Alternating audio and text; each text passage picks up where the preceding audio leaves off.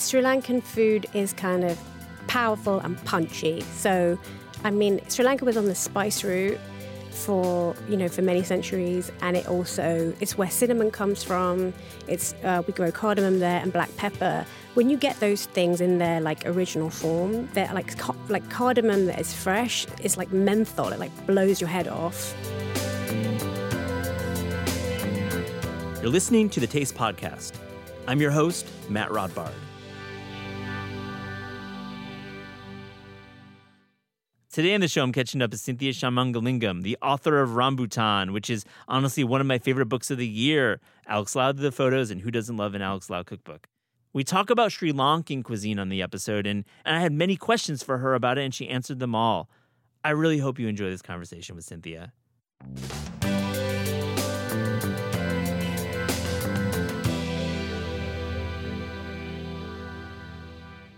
Welcome to the Taste Podcast. It's great to be here. I love seeing your face. I love having you here. This is your first podcast. It is my first podcast. Well, welcome to the club. Thank you. Thank you. Tell me about your book. Um, That's a joke because of your. Sorry, we were like joking off mic about unprepared podcast hosts, but we are prepared here. Your book, Rambutan, is just, it's truly one of my favorite books of the year. Congratulations. You. Thank you very much. Tell me first, how did you end up writing this book? I know you come from the world of economics and you were in finance. You're an economist, actually, not, not in finance, you're an economist. But you wrote a book proposal and started shopping it around on your own. Yeah. Tell us about that. So, so I mean, I haven't been an economist for like 15 years or something. I, it was the first job. That was the first job I did when I came out of university. Um, and I did a bunch of desk jobs I hated for a while. I always say that if you're Sri Lankan, um, doing economics is like doing fine art. It's like the most out there thing you're allowed to do. yeah. Um, my sister's a doctor and my brother's a computer engineer, and like everyone has you know sensible sensible jobs. Um, but I always wanted to start my own thing and do something creative, and food became really dominant for me. Maybe yeah, mm, seven eight years ago, and I've been thinking about doing a Sri Lankan restaurant actually for um, for about four years. Mm. Um, and I had just signed on a site in March 2020 when it the world kind of came to an end and it looked like um, maybe restaurants were over. Were they coming back? Was this the new normal? Were we going to always order in, whatever? And mm-hmm. I really thought, should I should I give up, give up on, on food? Should I go back and get you know go back to my day job, whatever? And um, and, and my really good friend said to me, why don't you try doing a book version of of of of, um, of the restaurant of Rambutan? Mm. So I um, I signed up. There were lots of courses, and you know, I don't know if it was the same here, but in London there were lots of courses at that point. Like everyone was doing an online this or an online like how that. to write a book. Yeah. Okay. I, I, signed up to like a ten pound. It's a really good investment. Mm. One of the best investments mm. I've made. You said ten pounds. yeah. Yeah. Nice investment. Ten pound. Yeah. Thank nice you. Nice return. Yeah. yeah ten pound uh, talk on how to do a book deal by my friend Rav Gill, who um, had has written now a few books, and she's um, she's kind of a great champion of people starting books, mm-hmm. in, kind of in London, and um, and that was like you know you write an introduction to your book proposal and then write mm-hmm. why this book and what the chapters are and why you, whatever. Um, and so I just followed that. I just wrote a book proposal with those headings. Mm. Um, Any photos in the book proposal? Yeah, I did a trip with uh, a friend who's a, who's an amazing photographer um, a couple of years ago. Um, so I had some photos from that trip of my family mm-hmm. and cooking in the village and of um, Sri Lanka and street food and all sorts of stuff. So I so it, so it looked it looked nice. Mm-hmm. Um, somebody helped me make it, put it into like mm. a like lay it out, make lay it, it out, pretty. yeah. yeah. And then I, I sat next to um, somebody who worked at Bloomsbury at a party like four years ago, and she was on an email chain, and I was like, "Hey, do you remember me from?" The... No way. So, yeah. so you made that connection IRL, and they had seen your proposal, and like, oh yeah, because Sri Lankan cuisine. And this is leading into my question about the cuisine, mm-hmm. because in um, in America, you know, we don't quite uh, you know understand it writ large as other cuisines. Obviously, in South Asian cuisines like Indian or Pakistani cuisine, we know a little better. But in New York, we know it because in Staten mm-hmm. Island, mm. there's like three or four great Sri Lankan restaurants. So we like know it's like the only reason to go to Staten Island is to eat Sri Lankan cuisine. So when you when you were selling this book, was there a challenge to get this cuisine into in front of editors and get them excited? I think there was a little bit of. Um I think there's a little bit more awareness in London of Sri Lankan food. Yes. I think partly um, there are just some, there are like three, not that many, but there are like three cool Sri Lankan restaurants in central London. Um, so I would say if you're into food and you're into, you know, whatever, you might have been to one of them. And so there's that much more awareness, I think. Um, and I, I sort of feel like after George Floyd was murdered, um, there were this there was a sort of ripple effect, I think, on lots of different kinds of conversations, and one of them was in publishing and in the world of cookbooks. And I think there had been other cookbooks about Sri Lankan cuisine, um, but some of them had been written by you know uh, I guess white British writers who'd gone to Sri Lanka and d- kind of discovered the cuisine, if you, mm. if you like. Um, and I think there was um, a, a kind of moment where um, publishers were interested in people telling their own stories uh, and, and kind of food as, as one kind of way of doing that. So I think I just was got a bit lucky in terms of the moment, um, and uh, and because it was a story about my cuisine and my family and and and um, and being an immigrant, you know, being caught mm-hmm. between two worlds and kind of being an insider and an outsider. Yeah, it's a good point of view, and you uh, lucky maybe your words, but like clearly very well skilled and prepared to to to talk to the editor. So take us back to that party. You're sitting next to the editor who's on the email chain. What what goes down after well, that? So well, so this is so again, I was at a party for, kind of for you. I, this is way before I ever thought of doing a book, but I just sat next to um, this this lovely lady, and and I yeah, I sent the book proposal to her um, and said, "Hey, I don't know if you remember me, but uh, I've got, now got a book proposal. Would you be up for sending it to the person at Bloomsbury who does cookbooks?" Mm. Um, and she did. She sent it to Rowan Yapp, who um, later became my editor. Oh, and I, wonderful! And then I sent it to somebody else. Um, who forwarded it to, some, to, to another publisher. I didn't know this, but if you get a meeting with a publisher, they want to do it. Well, you know, it's a good observation. Yes and no, but yeah, it, it, getting a meeting is a great sign. Right. Absolutely, your agent is going to be excited about a meeting, and we we uh, you know a meeting is good. So right. Well, I didn't have an agent actually, so I just I just sent it like blind to some publishers, cool. first name dot surname at whatever whatever.com, whatever. Yeah, yeah. And then um and then then I was like I should probably get an agent, so I went to some agents and said cool. oh, I've got a couple of offers. What should I do? Um, and they yeah, and then they helped me get. Uh, it's a great lesson, I think for our listeners when I mean this book is tremendous and we're going to link to it. You should buy it. Um, when you're an outsider, sometimes it, it's a real strength, right? You you're able to kind of break some rules without even knowing the rules right. existed. And you know the nine essays that you write mm-hmm. are important. Like th- there's a wonderful wealth of recipes and, and head notes are rich, and there's great photography. We'll talk about Alex Lau, your photographer, mm-hmm. my friend. But these nine essays really crystallize a lot of the point of view and a lot of the elements of Sri Lankan cuisine. I have to ask you, you wrote, warning, I have not shied away from the country's often painful history of war, colonial oppression, slavery, spice trading, poverty, and prophesizing in these pages. So why write a warning like that in a cookbook? Like a sort of trigger warning. Um, Is that what it was? Okay, was it a trigger warning, or was it just a warning like I'm not going to just tell you about how to make this? It food? was both. I think that's a great question. I think it was both. I think I wanted to. Um, I, I did. You know, I do want to warn people that it isn't just a straight up cookbook and uh, it's full of you know memories and stories and whatever. And I know that some people find that annoying, so I wanted it to be, um, oh, yeah, I wanted to to kind of um, to be on the front foot about about that. But I also feel like you know food is political, mm-hmm. and Sri Lanka, Sri Lanka is an easy an easy place to fall, you know, to fall in love with. It's really beautiful. The food is incredible. The people are really friendly. Um, it's full of like ancient, in- incredible architecture and, and, and, and, history and culture. But it's also a place that will break your heart if you um, get to know it in any in any way. It, it has had um, such a tragic history and, and, and continues to be a very dangerous place to live for lots of people, for minorities, for Tamil people like mm-hmm. me and my mm-hmm. family, um, for uh, for poor people, especially with the economic crisis right now, for journalists. And I, I didn't want to kind of do a sort of um, welcome to Sri Lanka, like tourist sort of thing, you know? I, yeah. I'm like the, the, the, the, history of it and the sadness and the pain of it is all part of it. It's part of the food, it's part of the recipes. Um, and I and I hope that it would give people a more full you know, understanding of, of, of what is of what Sri Lankan food is. If I did, Can you give us a little bit of a?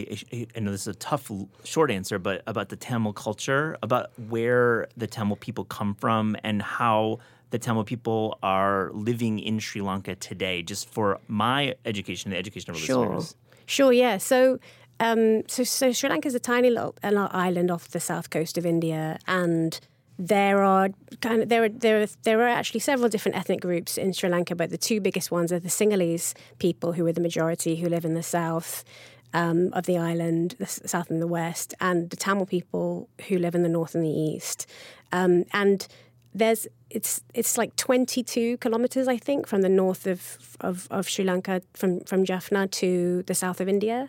Um, and they say that uh, in the ancient Hindu epic, um, the Ramayana, they say that the great monkey god Hanuman jumped across on a on a series of islands because it was such a short like space um, between the two.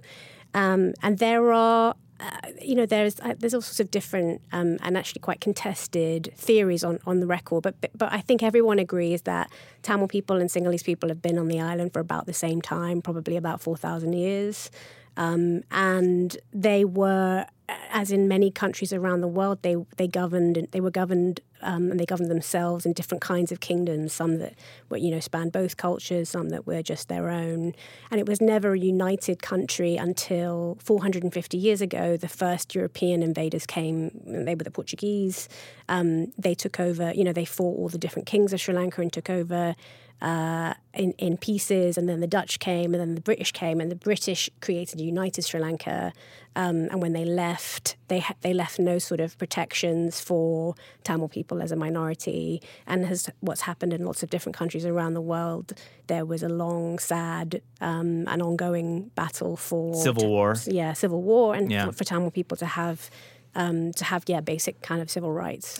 Now, when did uh, colonialism end? When was independence? Uh, 1948. 1948. yeah, Okay. the year after India got Yeah. yeah. Yeah, so around that same period. Um, really well. Thank you for sharing that. Okay, that's yeah. that's that's a lot of information about uh, the people of, of Sri Lanka, which we don't really get, but we, we do get it in your book, though. Of course, um, I want to know a little bit about the idea of big flavor because you write about big flavor and you talk about your um, country having big flavor. Um, anyone who's ever been to a restaurant. Has had hopper meal, has had something, you know, has had Sri Lankan cuisine, knows that these flavors are big. But in your words, what do you mean by big flavor?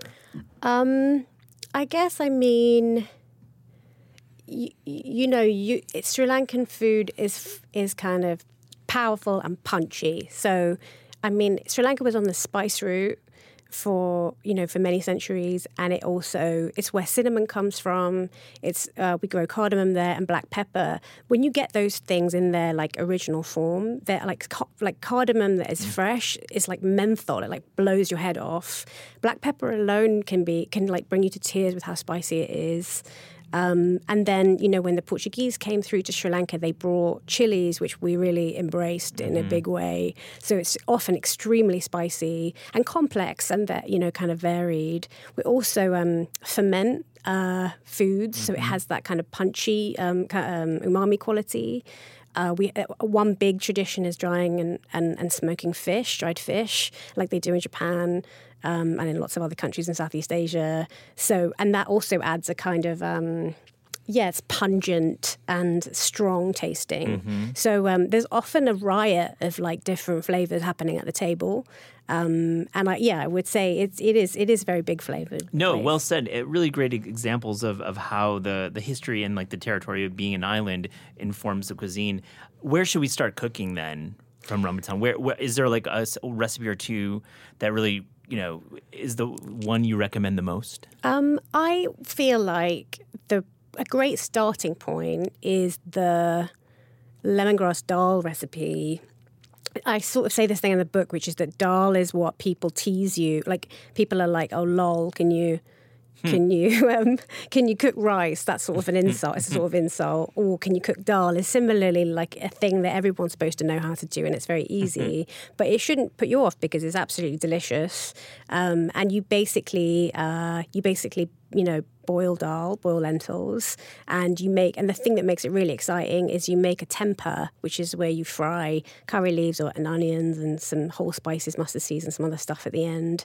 And when you pour the hot oil into the um, lentils, it kind of really re-ups on all the flavors that are inside it, and and and, and it kind of gives it a, um, a big kind of punch of flavor. Yeah, tempering is such a cool technique. It and, is. And so, do you have a dabba box or a spice box that I you always cook with? Yeah. Yeah, exactly. So exactly, it's such a cool technique. Mm. Also has lemongrass and pandan leaf if you can get it in Mm-hmm. it. So it's it, it, you know it, it's um, it's unusual, it's, and it's and it's coconut milk based. It's not buttery, so it's lighter maybe than a South Indian dal you might have had before. Um, and I feel like it sort of sums up what's exciting and different about Sri Lankan. food. Yeah, and and I feel like reaching out to a Sri Lankan restaurant in your community, they're they're there. I mean, it's not in America. There is a, lo- a a diaspora that is is loud and proud and bold, right? And there's restaurants everywhere. I mean, not everywhere, literally, but many places. Mm-hmm. I mean, you just have to hit Google, right? Totally, yeah. Well, they're there. I mean, I haven't been to Staten Island, but I want to go this time because um, I hear that it's full You of should probably eat some great pizza. restaurants. Actually, there's some there's some really good pizza. Yeah. there. Okay, great. Well, I'll do both. Do both. Um, now, I want to know a little bit about uh, the, the the actual writing of the book. These nine essays. Um, how did you approach? Because that's a symbolic number Mm-hmm. um, that you decided to um, organize the book by. This talk about the symbolic number and what these nine essays represent. So I feel like in Sri Lanka, lots of things come in nines. There are nine um, provinces. Um, there are uh, there are nine kind of fundamental emotions. If you're Hindu, there are nine.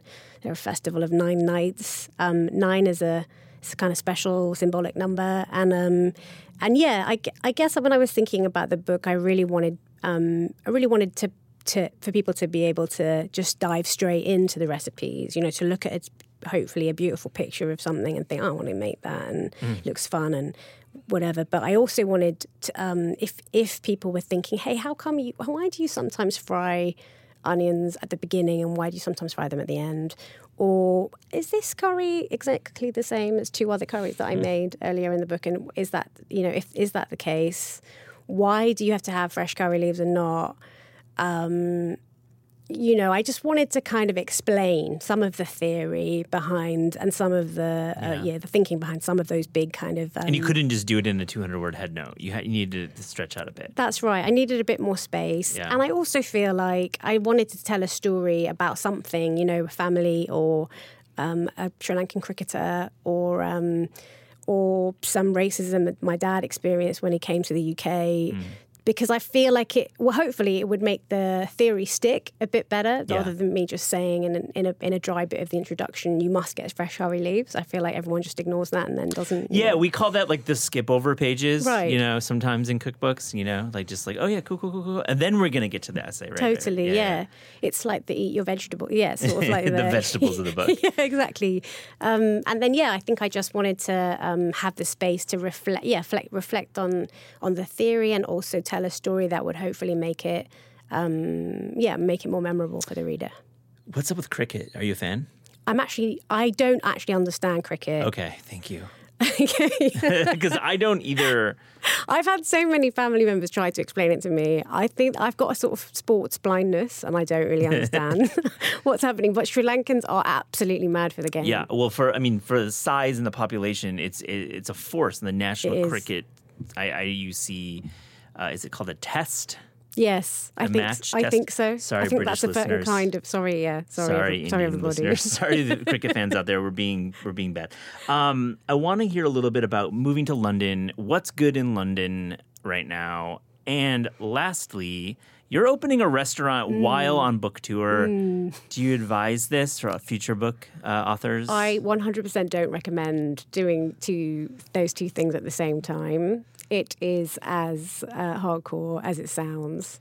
I sort of when I when they both happened, like when I had the opportunity to do the restaurant when the site came through. I was like, well, I didn't do that much work. The first year of the pandemic, I didn't do that much work. So I was like, whatever. like, Maybe I'll just do two years worth of work in one year. no, is the answer. That's not a good. Um, that's not a good route to go down. Um, it's yeah, it's very very busy, and everybody is. Um, I think they're jealous and annoyed that I'm not. Uh, Oh, yeah. yeah. Well, you're you're in New York and po- doing podcasts exactly, and having yeah, parties. This is not. This is not. Yeah, no. This is not what I should be doing. Cynthia, you deserve Thank this. you. It's a great book. You deserve you. to be celebrated for it. So. Thank you very much. Thank you.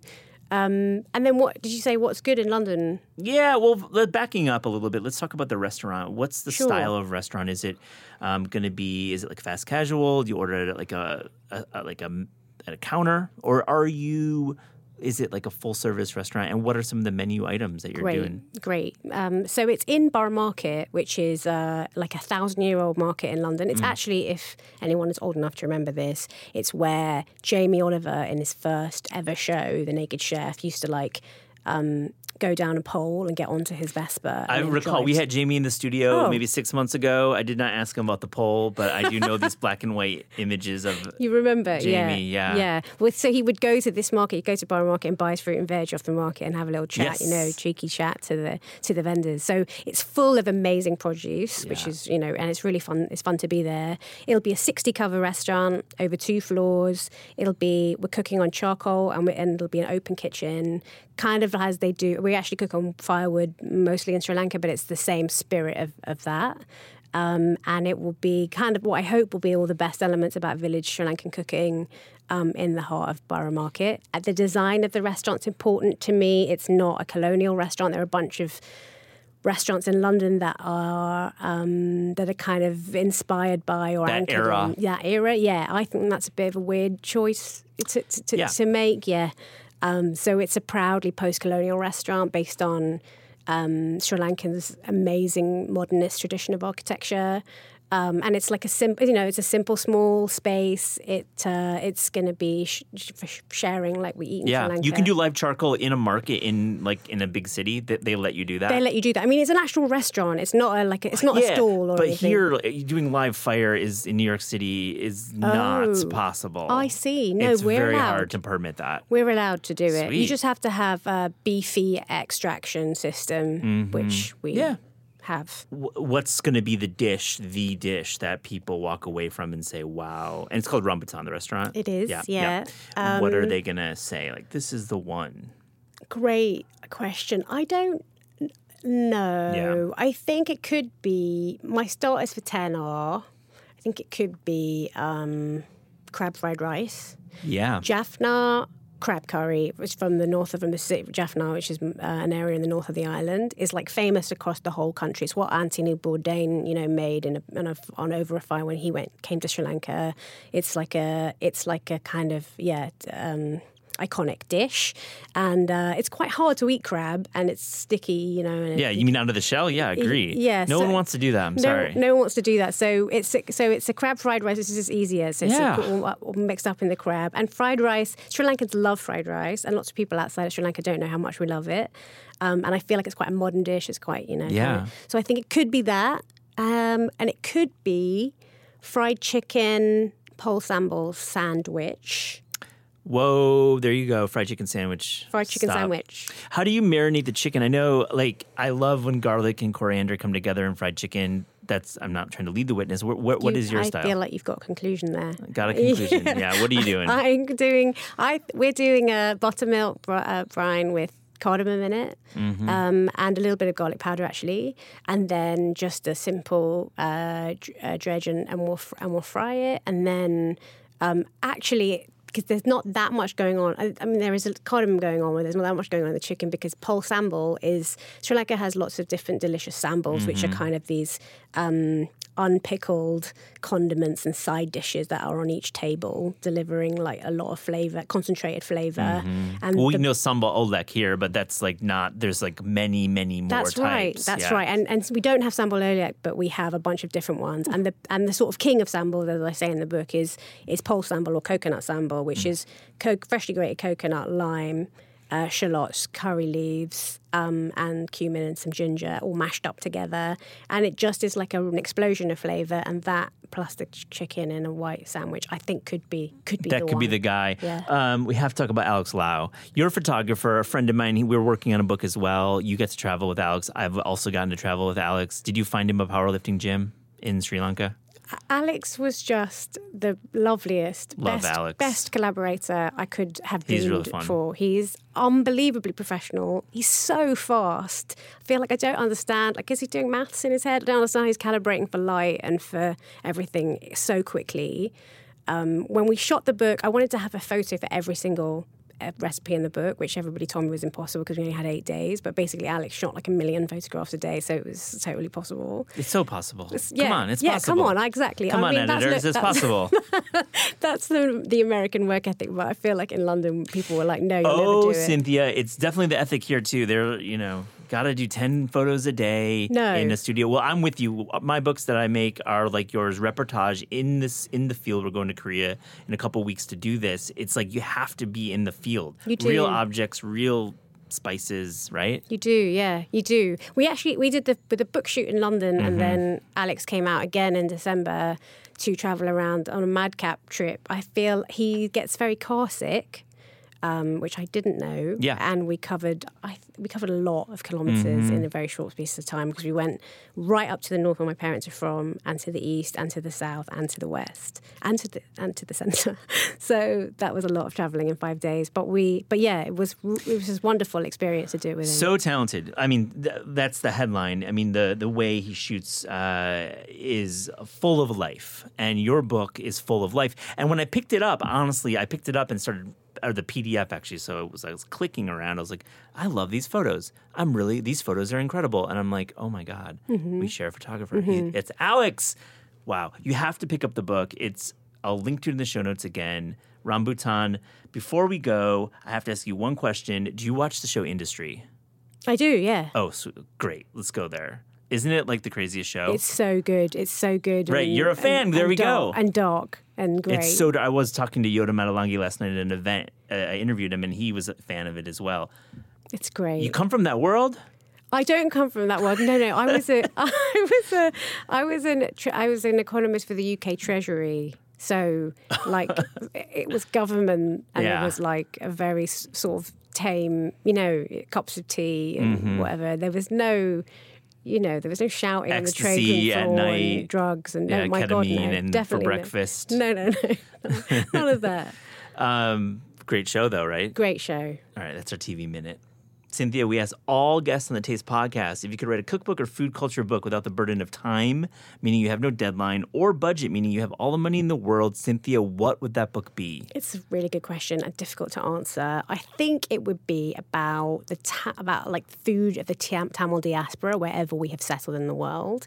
There are Tamil people in all sorts of different countries. Like we were taken um, from the south of India as indentured labor to the Caribbean. So there, are, you know, there are there are Tamil people in Martinique and in uh, Trinidad and in Fiji, I think, and in and in kind of all sorts of places in the world.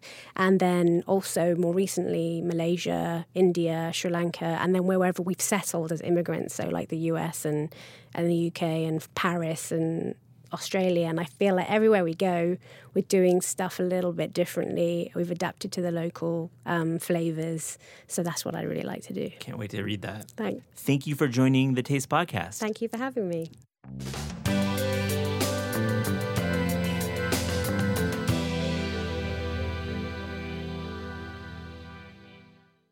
You know, I want to jump right into this because this is like really, truly an honor. Had you all on the Taste Podcast. We've we've had episodes. We'll link to those in the chat. I want to go around and ask each of you, and we'll start with Melissa. Can you give us an example of a holiday cooking disaster averted? um, can I tell you about the one that I didn't avert, but that I will avert from now on, and I can tell all of you how not to let it happen?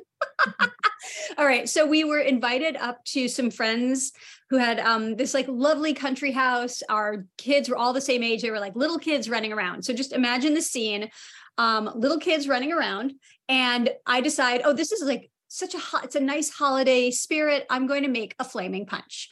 And our hosts brought out their most beautiful crystal punch bowl that they got for their wedding. And uh, I proceeded to make a flaming punch, not even thinking that actually what happens when you heat alcohol at the top of a bowl that isn't made for flaming punch, um, the whole thing will explode and shatter everywhere, including around the living room where your small children are. So don't do that. Don't ever do that. If you're going to make a flaming punch, you need to use a flame proof bowl. Um, I have a ceramic bowl that it's a stoneware bowl. That one works. Um, so everybody, flaming punch is awesome. Don't do it in a glass punch. Don't bowl. do it in a glass. Susie, averted disaster. How did uh, you save, how did you save the holidays?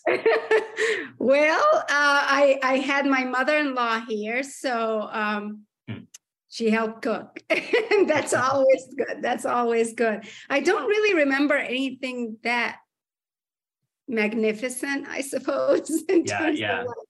Uh, I have set my towels on fire a couple times on yeah. video, so you know. Haven't we all? And then you gotta figure out the smoke alarm while it's still on fire. Gotta yeah. do that one. Yeah. Claire, what are you what are you thinking? Is there a moment in your history, in your cooking history, where you were able to save the day? Uh, well, not me personally. There is a there's a famous story in my family about this was uh, like a Thanksgiving like decades ago when my sisters and I were little kids, and my mom put the turkey in the oven, and unbeknownst to anyone in the family, my sister turned the temperature down to the lowest setting, and that like no one I don't know why no one noticed, but like you know they checked the turkey like however long later and of course it was like still raw um so i would say keep your maybe keep the kids out of the kitchen yeah. um on that one and my general approach to averting holiday disasters is like just order more of everything or go grocery shopping for more of everything than you think you need because yeah. generally it's stuff you'll use anyway. And like if you get just the right amount of everything it's that's not enough. You're always you know you you burn butter or you you know something hits like hits on the floor. It's you're always going to need more than you think yeah. you will. So that, too much is the right amount I'll stick with you, Claire. I have a question. So you have friends and family. They know that you're uh, an excellent baker, obviously. What is the most requested holiday baking item that you get from friends, family, strangers? Strangers on the subway. You probably get a few too. um, so even though it, it's improbable, I do get requests for for fruitcake. It's a recipe and dessert person, um, which is like an aged fruitcake with the kind of like traditional English method where you bake it and then you um, basically like baste it or feed it, as they say, um, with alcohol, you know, once a week for several weeks, um, even up to a couple months. And that has become something that I bring to like a family celebration. And so it's it's kind of just expect i don't know if people are requesting because they like it but it's just kind of expected that it will be there um, and i actually have a three year old fruitcake that's been like sealed and not cut into that i i i don't know why i just didn't it didn't get consumed. So I'm going to test it this year and see if it's still good. Um, and if as a backup, I'm going to make a fruitcake. I just had a, a, recipe in the New York Times um, cooking that's like a, a one day fruitcake. So a much faster. a little bit different. Um, it's like you have a cake, a, a fruitcake museum in your house. I'm very impressed a museum or, or like fruitcake graveyard, depending Mausoleum. on mausoleum. Yeah, yeah, exactly. um, depending on what happens. So I haven't cut uh-huh. into it. I got it out of the cabinet the other day. It looks fine. We'll we'll see. I just saw on Instagram that you made a wedding cake for a friend for a wedding this weekend, this past weekend. How did that go? That that's very nice of you to do that. You know, it I was it was so great and such a pleasure for me for me to be able to do this for such a good friend. Um, and it was a beautiful wedding, and it turned out great. But I lost my mind about like eight times during the process. Let's just say that there was a there was a six thirty a.m. cab ride to the Bronx to pick up dry ice, not from a storefront, but from just the back of a truck, and I paid cash. So it felt In like it felt like very, very New York. Um, there was like a, there was a FedEx overnight shipment, there was a UPS shipment, there was an Airbnb, there was a rental car. There was a lot of stuff, That's but it, it, all worked out. I was worried that the cakes are going to fall over, but they didn't. Um, You're such a friend. That's uh, Susie. Let's. I want you grew up in Port Said, Egypt, and I want to know did you grow up was there a, a, a holiday tradition that you grew up with in egypt i i, I want to know yeah uh so yeah i guess i did grow up with some tradition and uh for us christmas in egypt is actually on january 7th So we we celebrated the New Year first, and then we celebrated Christmas, which was kind of backwards, you know, when I moved here. Uh, so that was a little bit of an adjustment. But uh, our holidays were spent quite a bit in the, you know, and my father was a pastor, so we were at church most of the time. So my mom worked quite a bit ahead on you know the holiday meal and everything else but for most of uh, the Christian population in Egypt, uh, you would have fasted for like 43 days before Christmas. Mm. The, the, Coptic Orthodox Church, the majority of Christians would have. So on on uh, January 7th, well, I guess at midnight on uh, January 6th, you would eat all all the like the feasty things. Wow. and so that was that was like the moment that was the night people gather together and it would be like right after church at midnight. So imagine having that big meal at midnight. Um, so yeah whether you fasted or not you did that. Sounds like a darn good time. quite fun you lived in grand rapids michigan not far from where i grew up and so you moved from egypt well you're in canada before but then you moved now i'd like to know you was there a Midwestern Christmas tradition that was like surprised you living in the Midwest? Uh, it, it didn't quite surprise. So I went to school in Grand Rapids, Michigan. That's how I ended up on in the coldest place on earth. So I came from Egypt, you know, with nice warm weather, and then of course I lived in Canada and then Grand Rapids for a bit, and where the snow like hits you, you know, well beyond your, you know, above your knees sometimes. And my my college friends, they loved to go caroling and they would bring me along. And I just could never wrap my head around the whole idea of like walking in the snow and knocking on some stranger's home and singing. And of course, I was, you know, I still am tone deaf. So it was all like just a mystery to me why we did that. But it was it was a fun yeah. time. Melissa, you are truly a calming force in the kitchen for many of millions of, of our you know cooks in the in the in the holiday season. So do you do you stress out yourself? Um, you know, I mean, I stress out the days before, like getting everything ready, getting the lists ready, you know. But on the day, I t- I don't. On the the day of the feast, I am very relaxed because it's too late to do anything. And it's just like, you know, I mean, yep. if your soul breaks, it's like um, what I like to do is I I very much get my guests involved. Everybody who comes to my house knows that they're going to be doing some of the cooking, um, especially if they have the uh, the guts to show up a little early because you know people are i'm always like oh come early and help and i will put them to work and they know that which is great so when you're cooking together and you've got a big group there's it's it's relaxing because you're with your friends and you don't stress about it because in a way you're all in it together right? Like if someone else makes a mistake it i wouldn't get mad and so they wouldn't get mad if i made a mistake so it makes it really nice and communal and i feel like to me that's the most yeah. fun thing about the holidays is just gathering your people being yeah. in the kitchen putting out all the food you love and if disasters happen i mean gosh you know i mean there was this another year i was just thinking about like things gone wrong another year where a friend of ours was carving um, i made a goose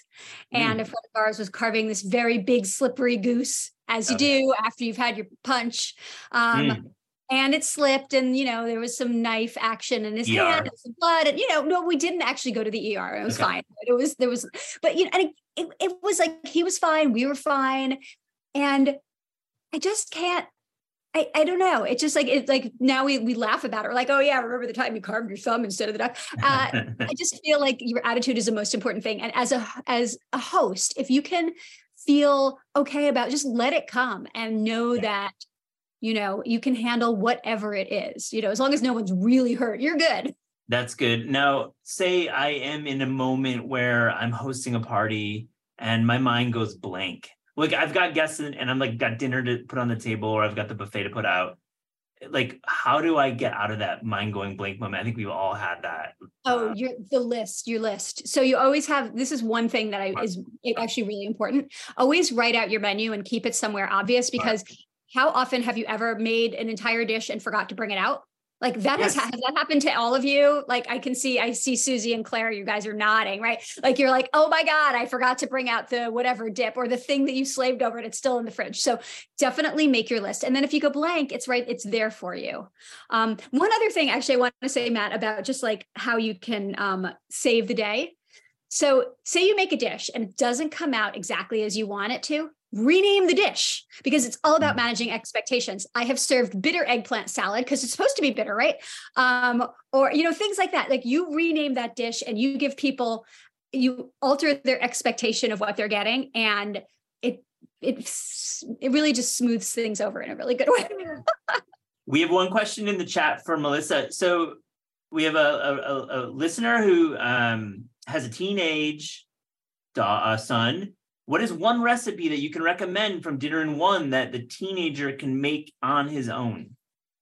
Oh God, a lot of them. I mean, it depends on your teenager, but I would say best way to do that is let them go through the book and let them pick. You know, there's nothing in that book that is beyond their skill level. And the dish that they're going to make successfully is a dish that appeals to them. If they're like, oh, yum, then that's what you should have them make. Love that. Okay, so right now we're in shopping mode for the holidays. We've got um, a few more weeks before our holidays begin. Um, I'm gonna go around, start with you, Claire, and like give us one food or kitchen related gift that maybe you've given or that you just can recommend for our audience today. Claire, you start. Yeah, last year, so very often I give um, frozen cookie dough as like a nice. as as a gift for someone because it really is it, it's so useful and it's like they can bake it at their own convenience and leisure and either enjoy it themselves and bake it in any quantity that they want um you know bring it to a holiday party or just enjoy it home. So it's like a super flexible like wonderful gift. There's like no work involved. But actually last year i did something a little bit different which is um, as a gift for like a, gr- a group of family i made everyone my own brownie mix. So i used like the recipe from dessert person and i got all the ingredients together and like but separated them and wrote my own kind of instructions on like how to you know how to basically take out the ingredients and mix them and you know it was like add an egg add two eggs add you know this much um melted butter or something like that. Um, so it's sort of a homemade like boxed brownie mix with my own recipe, um, which was great. And it's again something that like they can make at any time. It's not perishable. It doesn't need to be refrigerated. It can just kind of like sit in the back of a shelf. Um, so that was a great gift that people seem to really really like. Um, and you can like include, you know, if people want to make it again, you can include the recipe. So um, that worked that went over really really well. But if that you know if that's not sort of feasible, then I think just like making a big batch of of cookie dough and freezing it and bringing that over. Brilliant. yeah. Love great that. gifts. Susie, what's a good gift that we can give that we, you know, might surprise our, our friends and family? Extra virgin olive oil. I'm so lazy. I'm like not probably gonna take the time to make anything except baklava. I will bring that to friends, but I often will just bring a bottle of good extra virgin olive oil in place of a bottle of wine. I suppose something different, but also very useful do you have a country or an origin source of an olive oil that you like? Is there is there? I, I, this is not a political question. This is yeah. a friends friendly question.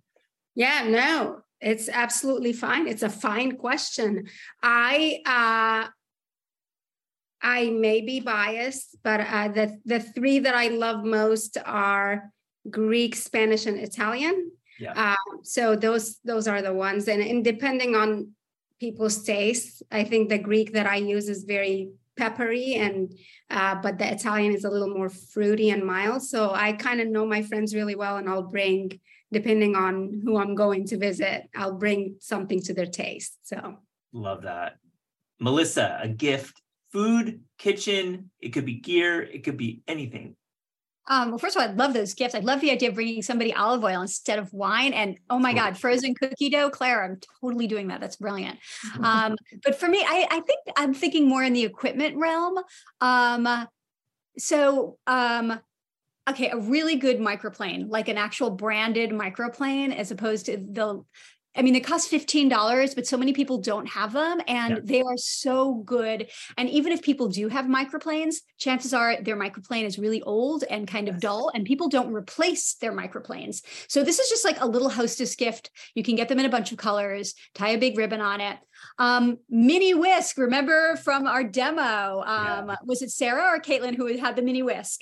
And love the mini whisk. Um, I have many of them, so that's a good one. Um, and actually, a nice gift I'm just thinking of right now, playing off of what Susie said. You do a little mini whisk, you do a bottle of olive oil and a nice bottle of vinegar, and then you have a little vinaigrette and some flaky sea salt, right? And then you have like a little vinaigrette starter kit. Love that. I'll add mine in. I, you know, about my mom one time, I bought her like five vegetable peelers because literally I went there and they were always so dull. So you have to replace them every three months. They go dull. So true, and people don't. So yes, so then your vegetable peeler and your uh, and your rasp. Absolutely. Quantity is great for that one. Okay, I'd like to hear about all of your cookbooks. They've been out in the world, and I asked this um, for the Wong family. When I ask it for you, I'm gonna start with you, Claire. Now that it's in the world, your fans and friends are cooking from your book and baking. Is there a recipe? Is there a breakout hit? Is there a viral recipe that surprised you from your book? I'd love to hear from all of you. Claire, you're up. Um, I think it's a little early for me to have a sense yet of like what is catching on, if anything. But one thing I just have been seeing like today and the last couple of days is there's um a thumbprint cookie it's the first cookie in the cookie mm. chapter. It's really colorful so i think that has a lot to do with it it's very eye-catching. Um it's a raspberry almond thumbprint and i think most people expect the thumbprint to be like a shortbready kind of cookie but it's actually kind of a variation on a macaroon. Um so it's like an egg white cookie, you know, based cookie with almond flour. So there's it's gluten free, so it's you know really good for like a holiday party if there's any dietary restrictions. Um, it may even be dairy free as well. So it, it, it works on a couple nice. different levels. And it has this, it's filled with a raspberry jam in the center. And before it gets filled, it gets a little dusting of like a mixture of powdered sugar and freeze dried like pulverized raspberry. So it's like light pink and then it has this very ruby red center. So I, I think it's just very visually appealing and it's it makes sense that that would be like a holiday a, a choice for people's holiday cookies. Um, so I've just really been seeing that like the last few days. Actually, like Francis Lam from Clarkson Potter texted me like they he and his family were just making them. Um, and I you know so I see it on social media and it's really not a very difficult cookie at all. It's actually pretty simple. So I think that has a lot to do with it it too the like simplicity plus the the color and the looks uh, beautiful uh, yeah yeah I, I love freeze dried fruit we're working on a story for next month about freeze dried fruit and baking cooking with it love that yes i mean uh, it is it is a very useful baking tool Absolutely. Very useful. Yeah. Susie, sure. we'll get to you. We have a question about your Greek peppery olive oil. Is there a brand? I think we've got a fan of Greek peppery olive oil in this chat. So is there a brand or is there any place we should find it? Putting you on the spot. Yes, the Mediterranean dish. Amen. I'm sorry. Very shameless plug, but we have our own, so you can check them out on the MediterraneanDish.com. That's you clearly paid the person in the chat to say this. I, I, I, have no idea who asked. I'm kidding. I'm joking. All right. So Susie, yeah, uh, yeah. Um, okay. Um, is there a breakout from Mediterranean dish? Is there is there a recipe that you feel you've seen, you know, jump into your comments etc.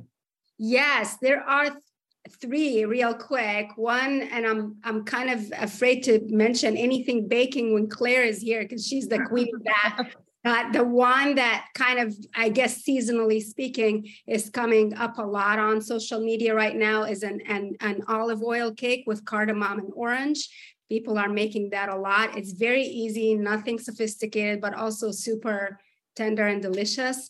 The other is a very easy chickpea soup with spinach and pecorino romano. Everyone's making that. I did not think that.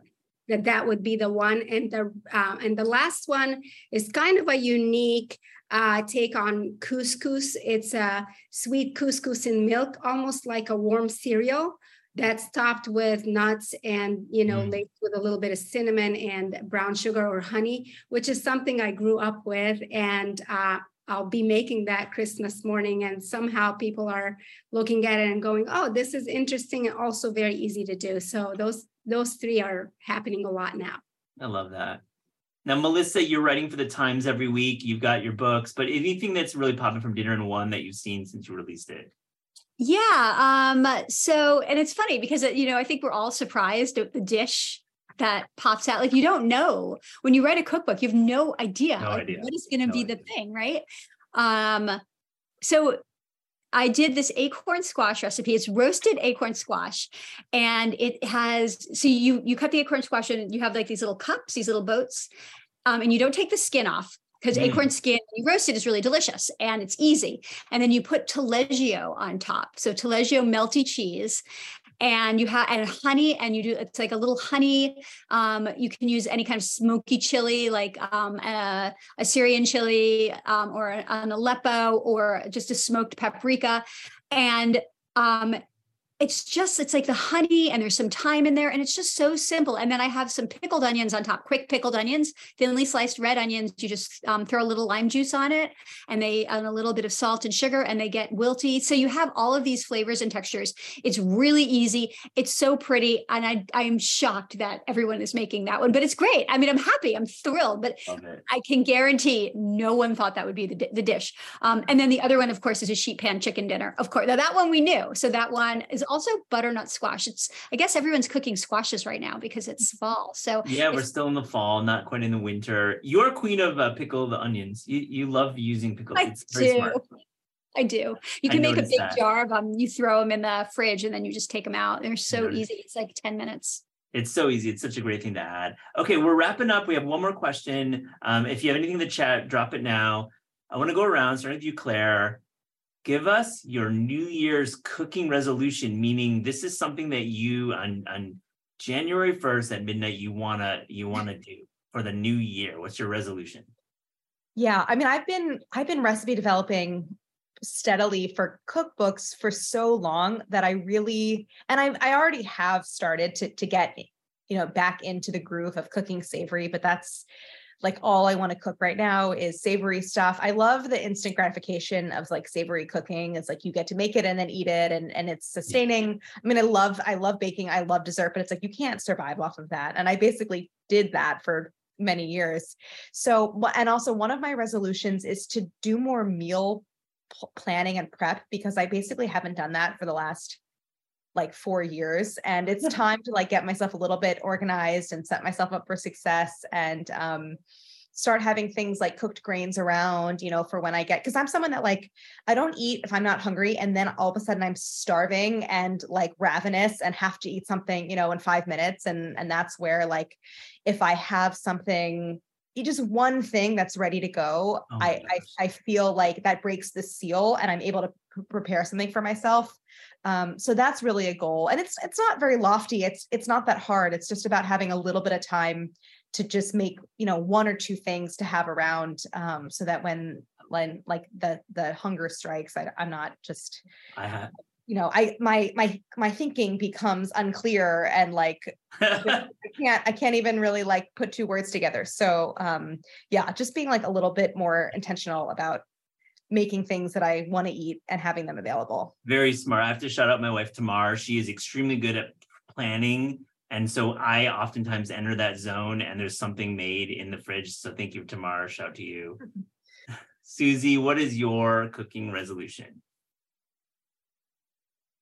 all right. Well, I'm a lazy cook, so everything I make has to be very easy. So I don't know that I want to change that about my cooking. I think I'm going to probably keep that going. But I actually got an email from Melissa from the New York Times, and mm-hmm. it said something about give yourself a break or something like that. That was was that from you, Melissa? I think that was, yeah.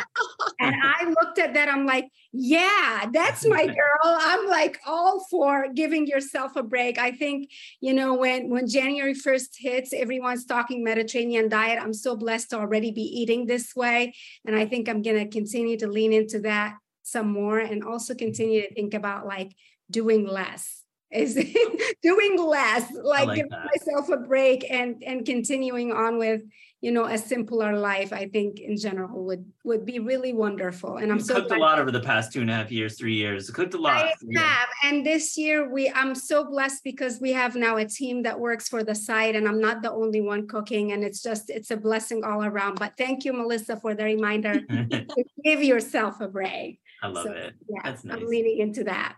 Melissa your New Year's cooking resolution?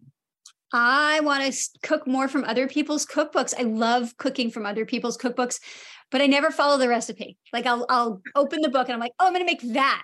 And then I'm like cooking, I'm like, "No, I'm not going to do it that way. I'm going to do it this way because uh, uh Susie, you and me, I'm lazy. I'm like, oh my God, okay, I'm not doing that step. I can't.